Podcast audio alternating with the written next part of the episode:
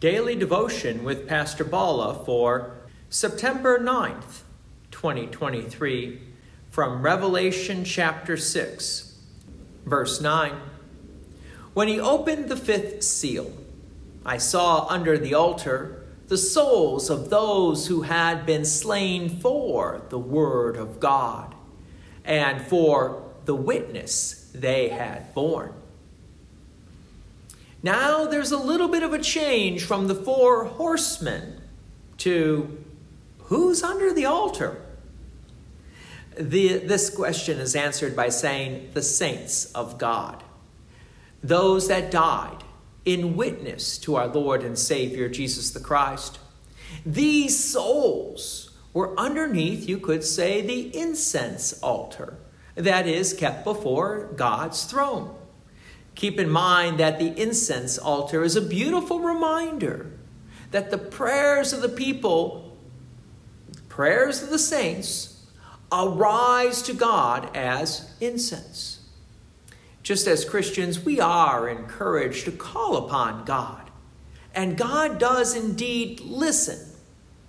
John next tells us what the saints were praying to God about in the next verse. Verse 10 they cried out with a loud voice, O sovereign Lord, holy and true, how long before you will judge and avenge our blood on those who dwell on the earth? Here's an interesting point. As Christians, we are called to proclaim Christ and Him crucified to a world around us. As Christians, we're also called to point out to the wicked what they are doing what they are doing is wrong and sinful. But as christians we are not called out by god to execute judgment that is punishment for their crimes. That one is up to god.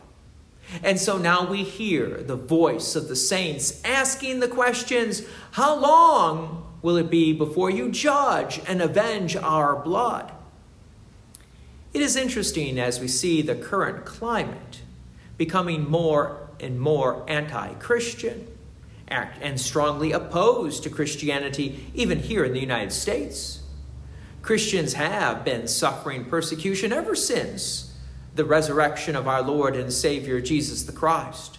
But we have been blessed while we've been living in the United States and living in a country that gives us religious freedom but now, in the midst of this religious freedom, we see an agenda coming in that is opposed to Christianity. We also may then want to be crying out with all the other saints to God, How long?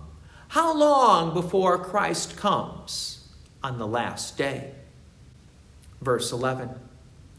Then they were each given a white robe and told to rest a little longer until the number of their fellow servants and their brothers should be complete, who were to be killed as they themselves had been.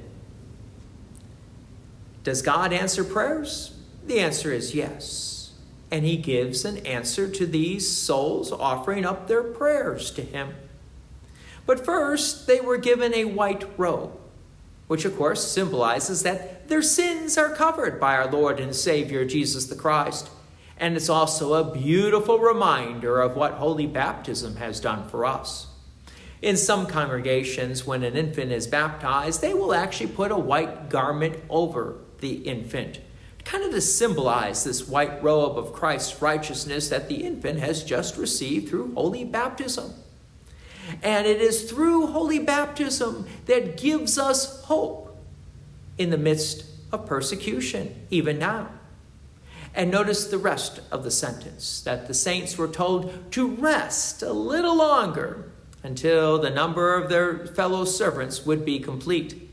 I like that idea of rest a little longer. Not that I am getting older and need the rest, which I am, but it reminds me of the Sabbath rest that we have in Christ Jesus. Because as Christians, we know we are in Christ. And because we are in Christ, we know that the world cannot harm us. True, they may harm this body, but they cannot harm the souls which belong to Christ. And Christ, who on the last day will raise our bodies and reconnect them with our souls for the rest of eternity. And notice how the souls are protected under the altar of God, showing that, yes, we are loved, we are cared for, we are protected, we are kept in place until Christ comes again at the last day and ushers us into his kingdom, where we will have true peace from our Lord and Savior, Jesus the Christ.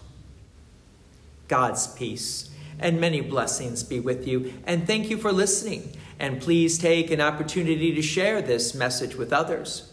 If you have enjoyed these daily devotions, please consider making a donation to Peace Lutheran Church, 24024 West Main Street, Plainfield, Illinois, 60544. Thank you again for listening.